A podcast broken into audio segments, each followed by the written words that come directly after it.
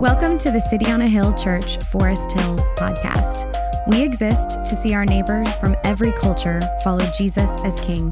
We're glad you're here and thanks for listening. More information about the life and mission of City on a Hill can be found at coahforesthills.org. Thank you, Matt, for reading our scripture this morning.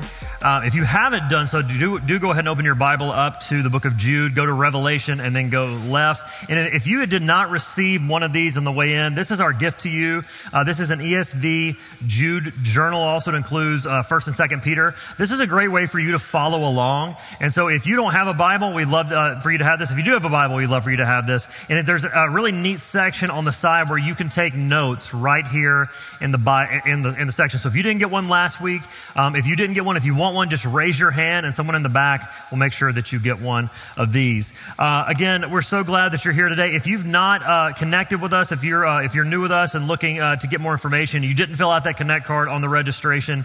Uh, you can fill out that card at coahforesthills.org slash connect. And we would love to get to know you a little bit better, help connect you uh, to what's going on here at City on a Hill. Um, a, a, little bit about us as a new church. We are a new church. We have been gathering together in some form or fashion since September and, uh, began to gather together weekly in person at Easter. And so uh, we talk every single week about our values as a church. And the reason we do this is because we want to drill these three things into our heads uh, so that we remember them because this is what forms us and shapes us. And those three values are the gospel, community, and mission. The gospel is the good news that we were separated from God because of our sin, but Jesus, uh, out of God's kindness and mercy, came, became a man, lived the life we could never live, died the death we deserve on the cross to pay for our sins, and then rose again to new life so that we could have life in God. And so if you've not received that, we would love to talk with you about what that means. Secondly, community. We are made for relationship. That word is a compound word of common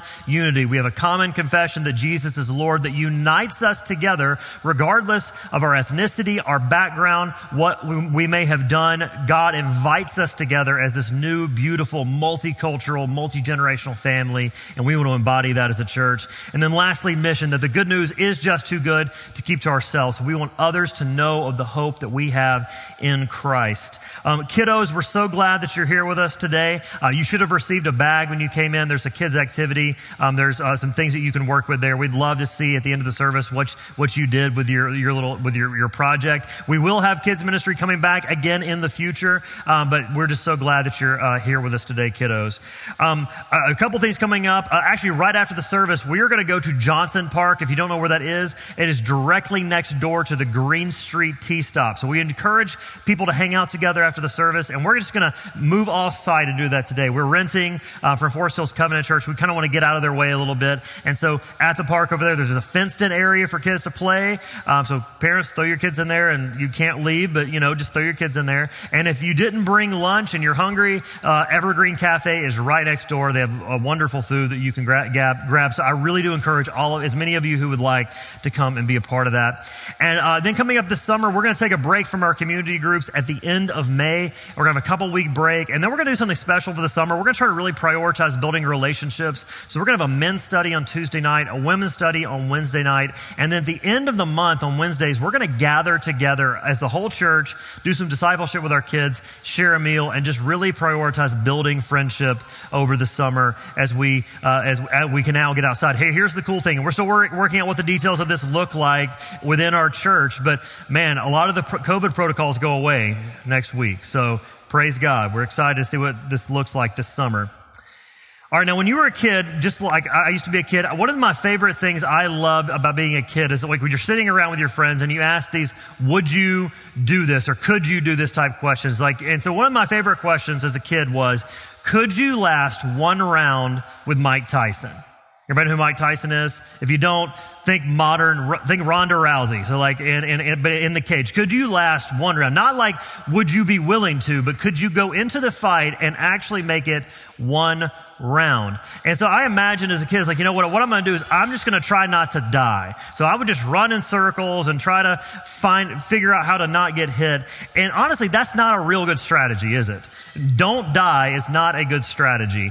Um, there, there would be no training, there would be no game plan in order to survive this moment because either Mike Tyson or Ronda Rousey would eventually corner you and your life is over. It's, that's, it's it. Jude does not want us to go into the fight of our faith unprepared.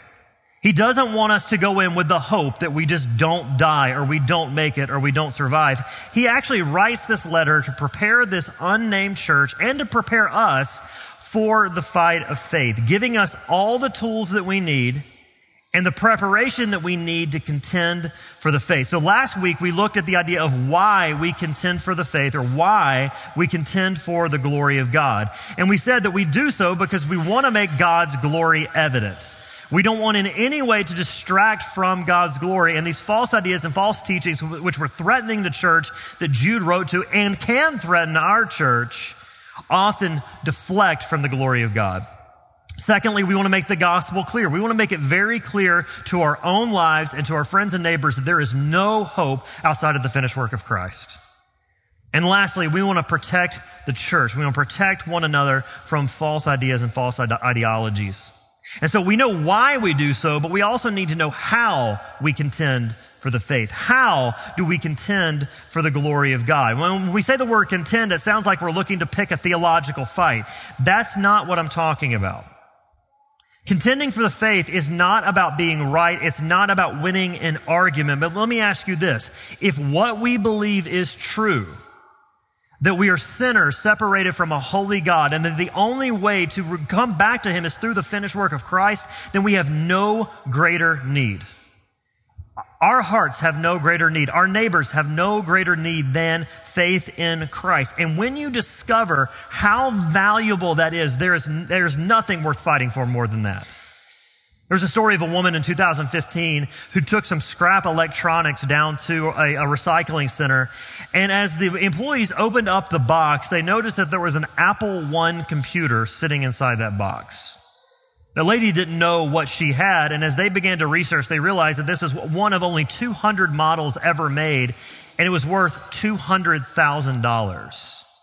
If she had discovered what that was worth, she would have ran back down to the recycling center, beat on the door, and said, I made a massive mistake.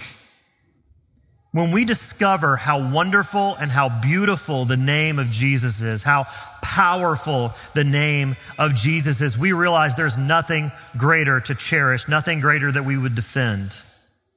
And we want to share it because we realize that anyone can get in on this.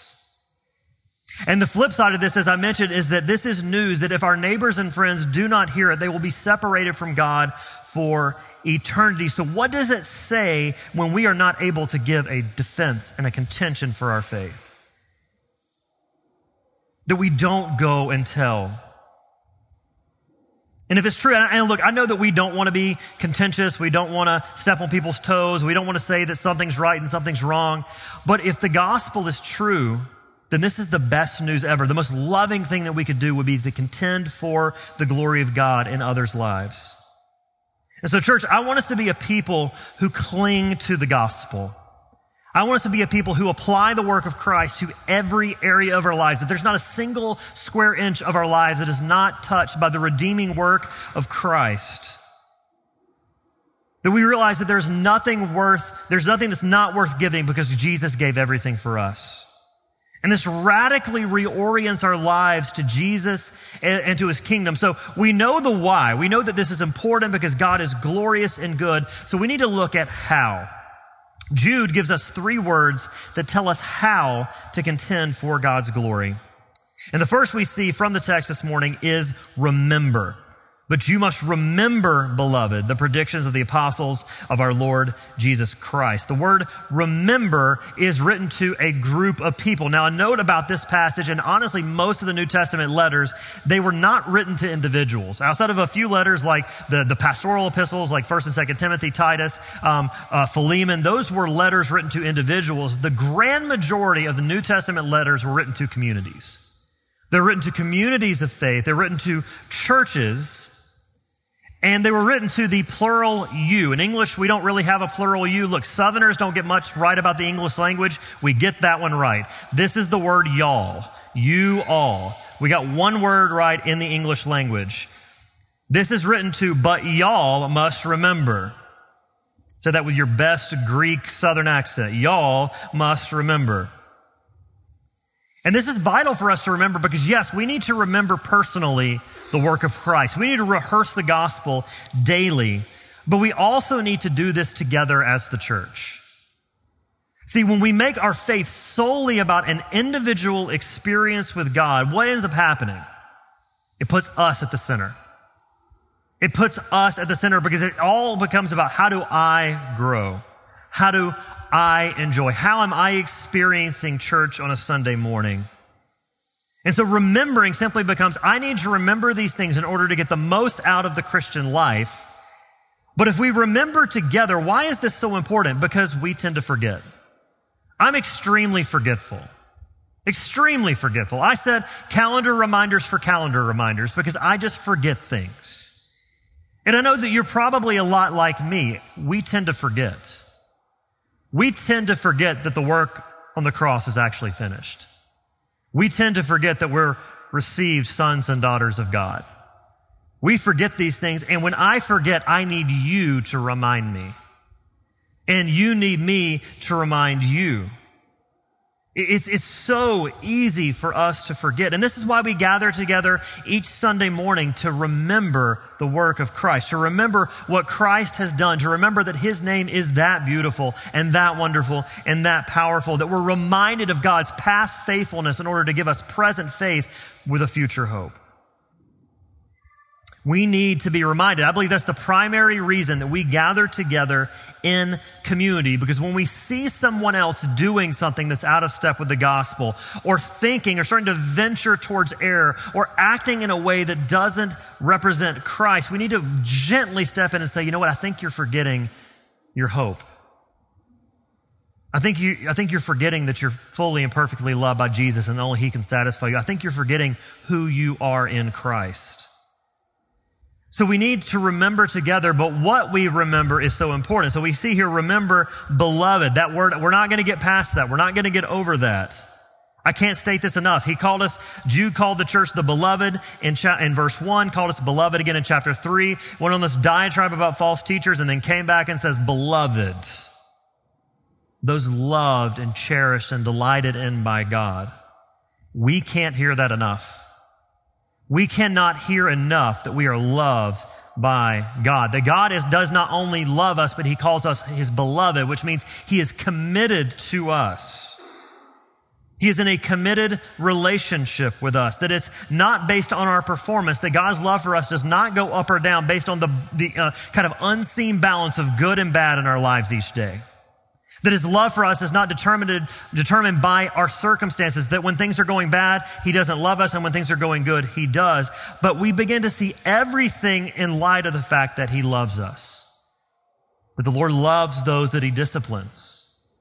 That the Lord is near to the brokenhearted. That we are loved with permanency and commitment and an other centeredness that Jesus would give his life for us. But we also need to remember the predictions of the apostles of our Lord Jesus Christ. The predictions of the apostles, we can see this as the apostles' teaching. This is what Jude was talking about back in verse 3 when he talked about our common salvation or about the, uh, about the, the faith that was once for all delivered to the saints. So, this is what he is reminding us of. We're reminded of the gospel. What happens when you begin to forget the gospel? When you forget that Christ did all the work, you just start working. I need to do, we feel restless. I got to do something to make myself lovable. When you forget that God forgives sins, you don't run to him as a good father who would receive you, but you hide from him just like Adam and Eve did in the garden. When you forget that you're enough because Christ is enough for you, you try to prove yourself. When you forget you're safe, you're worried and racked with anxiety. To be gospel centered is not just knowing the gospel, but it's remembering and applying the gospel to all of life. But also, we see that these predictions are about warnings. There's a warning. Now, a little about, about this title of apostle. In the Bible, there, there are kind of big A apostles and little a apostles. The big A apostles were those who Jesus revealed himself to and sent as the, basically the ones given the keys of the church in order to uh, make Jesus known. They were the ones who wrote the New Testament. We do not believe that there are big A apostles anymore. Now, there are little a apostles, and we'll unpack some of this when we go through Ephesians in the fall, who are those who have an apostolic gifting, those who take the gospel to new places. These would be people who are missionaries and church planters. They're gifted apostolically. It doesn't mean that they are an apostle. And so here, these apostles are giving warnings.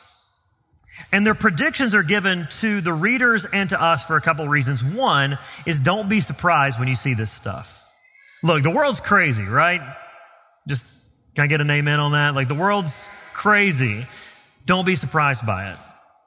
Sometimes the church is crazy and some, some people weave their way in who are going to try to take our hope away from Jesus.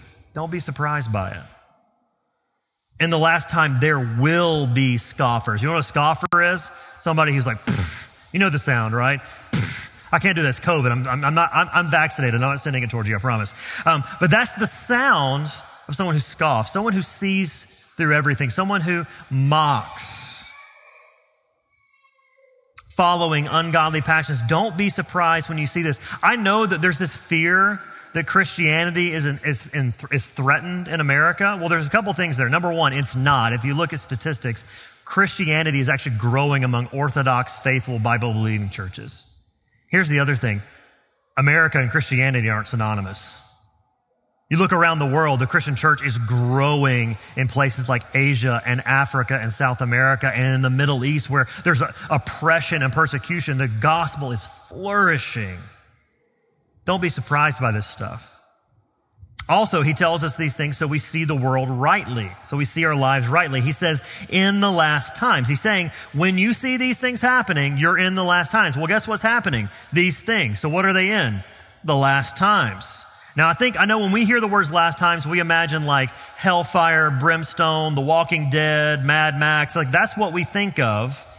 But really, the last times are not meant to scare us, but they're meant to give us hope in a, the coming kingdom of Christ that Jesus is reigning right now and that one day the king will come and consummate his kingdom. And he's saying that while you're in the middle of this and you see all of these things, don't lose hope.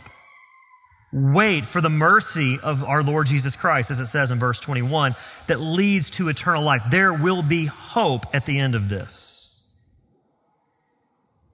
don't lose heart. If you ever read the Lord of the Rings or watched the movie, sometimes they don't always line up. But There's actually one line, and Matt's going to kill me when I say this, that I think that the movie gets better than the books. Arrows are flying my way now from an elf in the, never mind. Um, and so there's this one scene where they're, they're, they're, at Helm's Deep, uh, the, the, kingdom of Rohan. There, there's, uh, there's wave after wave of orcs who are coming, and Gandalf, who's like the best. He's their only hope. He leaves. And they're like, whoa, wait a minute, where are you going? And he says, Look to my coming at first light on the fifth day. At dawn, look to the east. And as things got dark and as things got scary and it seemed like all hope was lost, all of a sudden light came on the horizon. For us as followers of Jesus, no matter how crazy things may get, we look to the day when the light comes. And that gives us hope that we don't lose heart. We have confidence to face today because we remember that Jesus wins in the end. So, what do you need to remember? Do you need to remember that God is, is great? That he is, he is so glorious that you don't have to fear, that He is good to us and satisfies our souls, or that He is gracious when we sin. Second word is keep. So remember, but secondly, keep. Verse 20, but you, beloved, building yourselves up in, the, in the, your most holy faith and praying in the Holy Spirit, verse 21, keep yourselves in the love of God. Now, if you remember back to week one, this sounds like a bit of a contradiction. Week one, we said that God keeps us. God's the one who calls, the one who keeps, the one who loves. But here it says that you need to keep yourself in the love of God. What, what, what does this mean? What do we do when the Bible seems to contradict itself? We need to press in. Because maybe it's, it's not a problem, maybe it's not contradicting itself, maybe we just don't quite understand it. The best advice I can give you for reading the Bible is let the Bible interpret the Bible. Let the Bible interpret the Bible. So the picture we have here is that God is the one who ultimately keeps us. He's sovereign, but we're also still responsible to believe. Let's not, let's not make that too difficult. God is sovereign, we're responsible. God saves, we place our faith in Him. God saves, and we persevere in that faith. And so here, God is the one who ultimately keeps us, and by the power of the Holy Spirit, we keep ourselves in the love of God. God's ultimately the one who keeps us. It's almost like a child learning to swim. And when you're a little kid learning to swim, your parents hold their hands under your midsection as you flail and you swim and you try and you try. And sometimes you let go and you're like, I'm just, I'm done, I'm tired. But your parents are still holding you up. It's the exact same picture that we are held and kept by Christ as we persevere in the faith. Now, this doesn't mean that God keeps, keeps you and you keep yourself saved. We're not talking about justification, being made right with God. We're talking about the result and the fruit of being made right with God.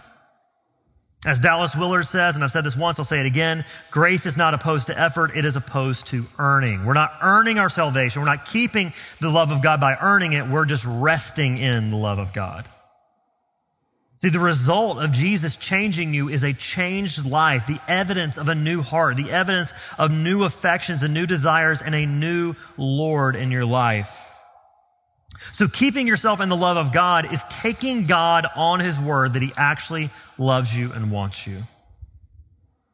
And being in the love of God is not like keeping yourself in God's good graces, that if I do well, God loves me, and then if I don't, He stops. But how you persevere and how you grow closer, how you contend for the faith is by reveling in the love of God for you. This is how we see sin expunged from our lives. Charles Spurgeon says, When the love of God is shed abroad in the heart, the idols will soon depart and the love of sin will take its flight. This is what it means to follow Jesus. That we return again and again to the promises that God loves us and that there's nothing else that we'll ever need.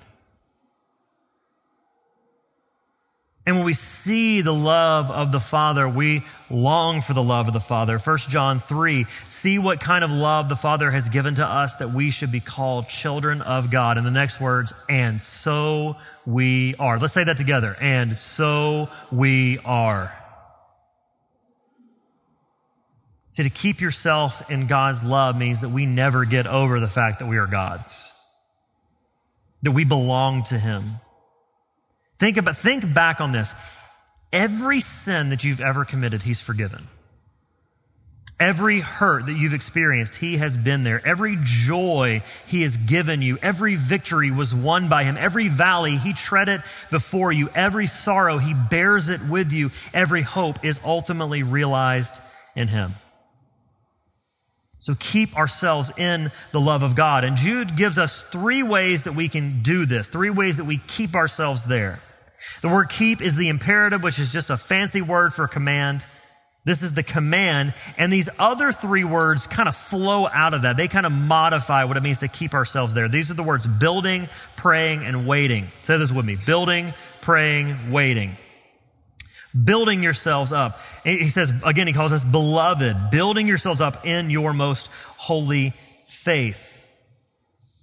We build ourselves up in that. Again, this is not a solo venture. We do this together. This is how we keep ourselves. Peter H. Davids says, What is clear is that the, this building is collective. It is not that the individual follower of Jesus is to build himself or herself up, but that the followers of Jesus are to build the community of Jesus up.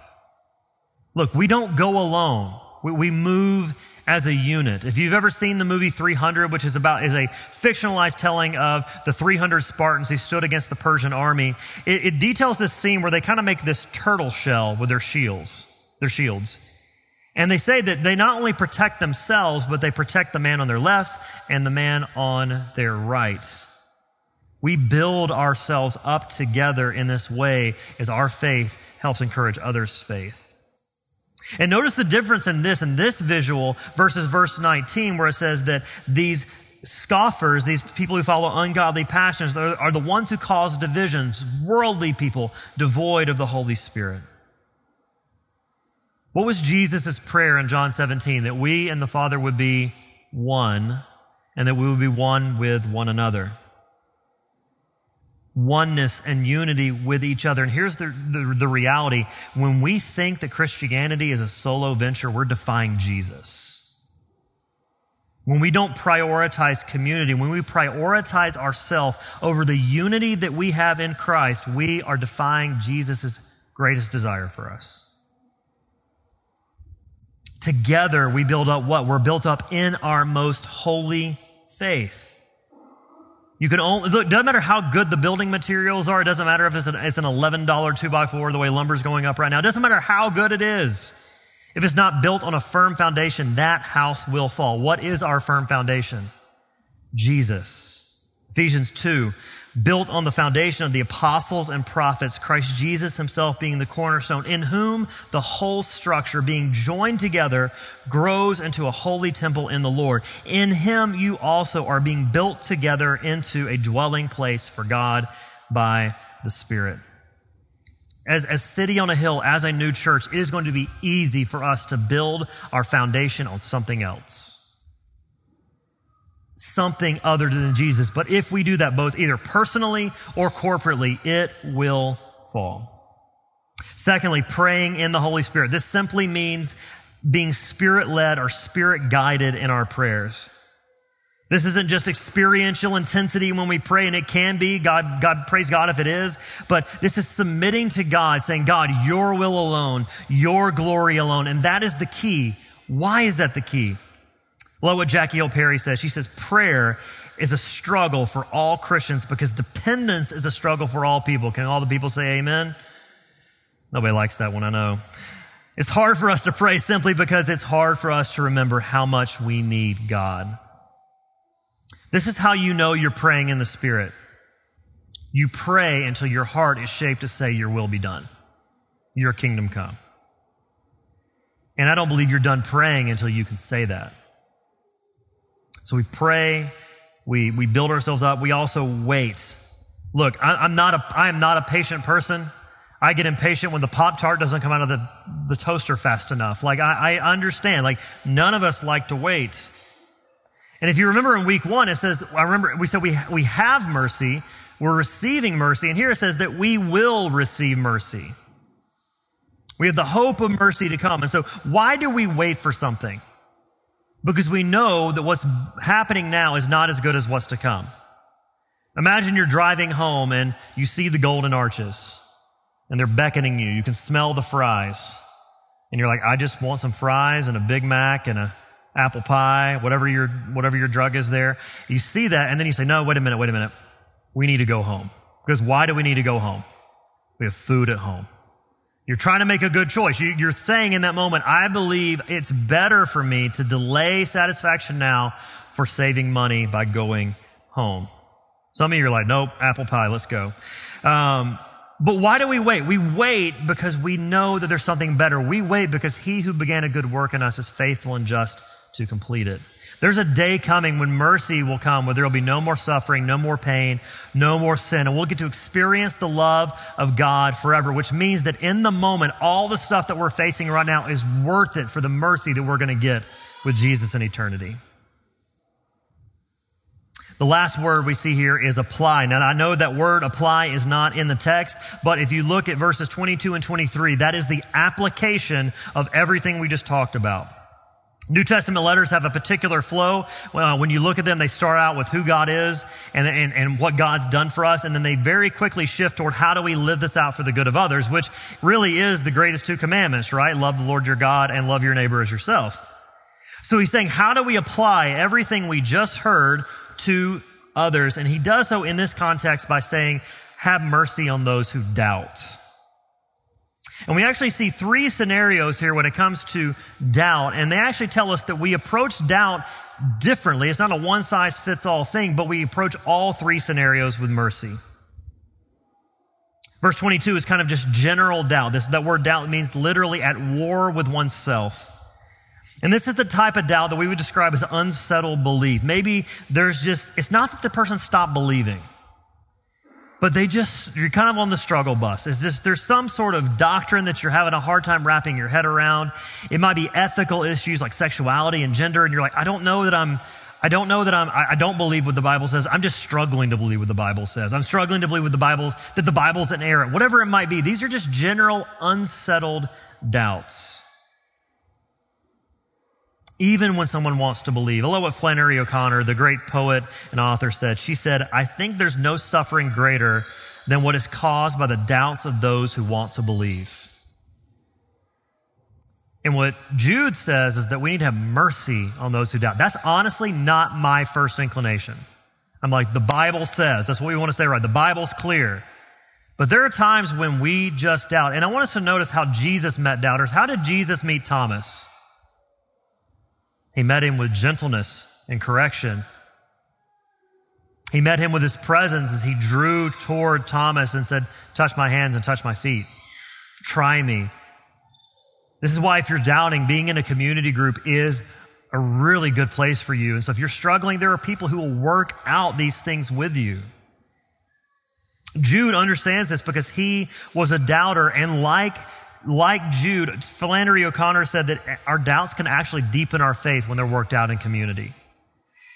There's a whole other group of people we got to snatch from the fire. Imagine snatching is when you're about to do something wrong and your mom grabbed you by the back of the collar and yanked you back. That is the visual of snatching. This is someone who's not struggling, but this is someone who's gone off into settled unbelief, hard heartedness and the reason it's used this way because this is someone who's playing with fire. There's a big difference between a child eyeing the road and the way that you would approach them and a child who is running headlong toward the road. You go grab that child and you yank them out of the road. We need to understand that all the doubts and all the false doctrines that we could run off into, they are not new. Every blog post you read or book that has an alternative viewpoint are not new. These are old heresies and false ideas and, and errors that have just been repackaged in a new in a new in a new look. And the reason that he uses the word fire is because if we continue off into error and deny the gospel, what, what is ahead for us is eternal punishment. And it's loving of us to go and grab someone from that fire. The last category is a group of, it's really a warning for us. It says there are others who you need to show mercy with fear, which means you need to have some boundaries. What's meant by this is that we're going to step in as, as gospel people. We're going to step into some messy situations, some broken places with the hope of Jesus. And what's being told us here is don't lose the gospel while you do so. Hating even the garment stained by the flesh. It's going to be easy for us as we step into broken places, as we work with marginalized and oppressed people. It's going to be easy for us to lose sight that our hope is in Jesus. Be careful and if you're doubting this morning, maybe you're doubting, you're like, you're just exploring, and you're like, I don't even know about this whole Jesus thing. Let me tell you this doubt is faith. When you doubt, you are placing your faith in your doubts. What you're saying when you doubt is that I trust my uncertainty more than the fact that something could be certain. But here's why we are certain about what Jesus has done for us is that Jesus came to us that Jesus came into human history, that he took on flesh. And then, in fact, the gospel, the, the Christian message, is the most verifiable thing in the world. You can verify whether it's true or whether it's false because Jesus came and he died on a cross for us and he rose again. We don't have to wonder. And Jesus meets you there in those doubts with himself. So, as we close, three questions What do you need to remember? What do you need to remember? Secondly, how do you need to grow? Where do you need to see your faith built up? And then thirdly, if you've not done so, have you given your life to Jesus? If you've not, we would love to talk with you. I'm going to be in the back at the end of the service. We would love to talk with you about what it looks like to have a relationship with Christ. Let's pray.